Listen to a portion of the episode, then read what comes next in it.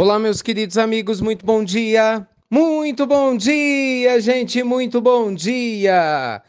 Começando com muito carinho, mais uma pílula inspiradora do bem, luz e paz a você, a seu coração, a sua vida. Não é, gente? Começando mais uma semana de maneira muito positiva. E hoje eu queria conversar com você a respeito de algo que eu considero muito importante, né? Acredito que você também. Onde é que realmente está o mal nas nossas vidas? Será que realmente o mal está onde muita gente fala que ele está? Na presença de maus espíritos, na presença do que chamam de, abre aspas, diabo, demônio, né? ou palavras do mesmo gênero, no umbral, no inferno, ou seja lá o que for o equivalente? Será mesmo? Vamos conversar um pouquinho sobre isso?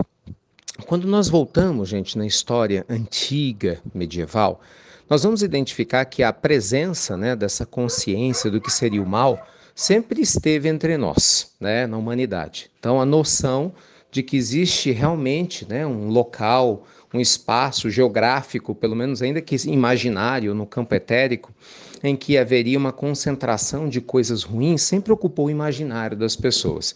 Eu não vou entrar nisso aqui, muito embora a gente saiba que tem muito da mitologia né, na sua contribuição, tem muito de questões ligadas à teologia e muito do que a Idade Média deixou é, por causa da forma como se visualizava a fé naquela época. E muitas pessoas carregam esse tipo de significado até hoje.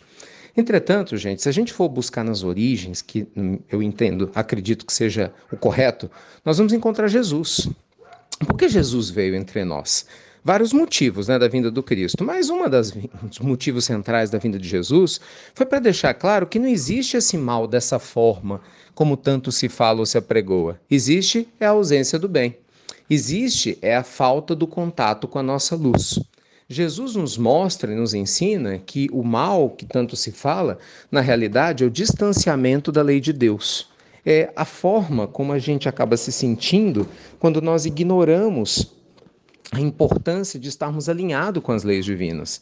Então, dentro da fala do Cristo e mesmo dos espíritos amigos, a gente não devia se preocupar tanto com espaços geográficos, né, depois do desencarne, que seriam né, é, ruins para onde iríamos ou assim por diante, ou mesmo com situações negativas né, que eventualmente possam nos ocorrer por influências maléficas e assim por diante. Não, não esquece isso.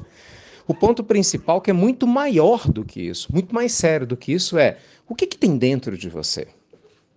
O que, que tem dentro do nosso coração? Será mesmo, gente, que o perigo está do outro lado da vida?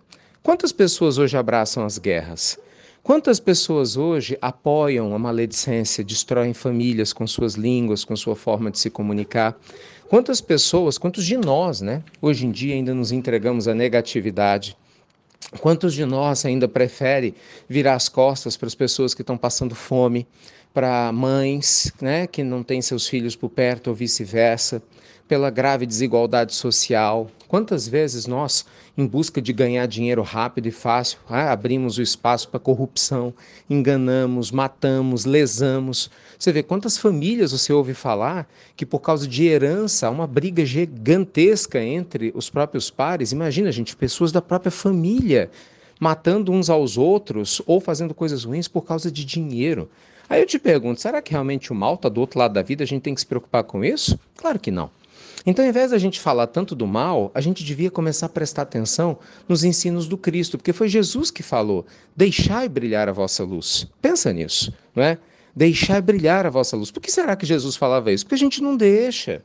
E é lógico que enquanto a gente não deixar, a gente pode ficar projetando que a solução dos nossos problemas é vir um agente externo enviado por Deus para resolver os nossos problemas ou nos salvar. A gente só esquece que Deus já fez isso. É óbvio, é só você olhar para você, para mim, para a humanidade. A gente tem livre-arbítrio, né, que muita gente ignora, mas é real. Nós temos um exemplo a ser seguido, Cristo nos deu esse exemplo e vários outros aqui deram exemplos muito bonitos também, né, para que pudéssemos seguir. E aí? Aí a gente ainda prefere seguir o caminho da ignorância, de ignorar as leis divinas. Será que esse não é o verdadeiro mal? a ignorância da nossa própria luz? Então, meus amigos queridos, ao invés de falar em mal, em diabo, em demônio, em umbral, em inferno, para com isso. Começa a falar de amor. Sabe, começa a abraçar as pessoas diferentes de você. Começa a olhar com ar de generosidade para quem antes você olhava com ar de petulância. Começa a estender a mão para quem estava no chão ao invés de chutar essa pessoa. Começa a tratar melhor a natureza, os animais, a reconhecer Deus em tudo e em todos. Comecemos juntos, né, a aprendermos com as diferenças ao invés da gente brigar. Vamos começar a ver Deus em tudo quanto é lugar, o sagrado e o divino em cada dia, em cada circunstância. Né? Vamos aprender a verbalizar e trabalhar o verbo compartilhar, muito mais do que o verbo ganhar. Aí sim, talvez a gente comece a estreitar o laço com um nível de luz e de vibração espiritual de amor que nós, enquanto humanidade, não conhecemos. Um ou outro irmão nosso conhece, mas nós, enquanto humanidade, não conhecemos. E na hora que a gente acender, enquanto humanidade, essa luz de uma maneira tão profunda, você pode ter certeza que ninguém mais vai precisar combater o mal, porque a presença do bem e da luz vai ser tão intensa no seu coração, no meu, na sua família e na minha, na sua cidade e na minha, nas pessoas ao nosso redor, que naturalmente qualquer tipo de escuridão vai se dissipar com naturalidade. Sabe por quê? Porque você deixou de brigar contra o mal e você passou a alimentar as forças do bem na sua vida, com sua fé, com sua forma de viver, com sua forma de sentir, né? com sua forma de compartilhar o amor de Deus que tem dentro de você. Pensa nisso. Talvez a gente esteja perdendo muito tempo brigando contra algo que não deveria, ao invés de trabalhar a favor do verdadeiro amor, que é, sem dúvida alguma, o amadurecimento do nosso ser, que cedo ou tarde a gente vai precisar despertar. Tá bom? Beijo grande no seu coração, muita, mas muita luz e paz para você. Te vejo daqui a pouquinho no nosso Evangelho no Lar ao vivo às 10h30 e você já sabe. Até breve, até muito, meus amigos. Foco na luz, hein? Até muito breve.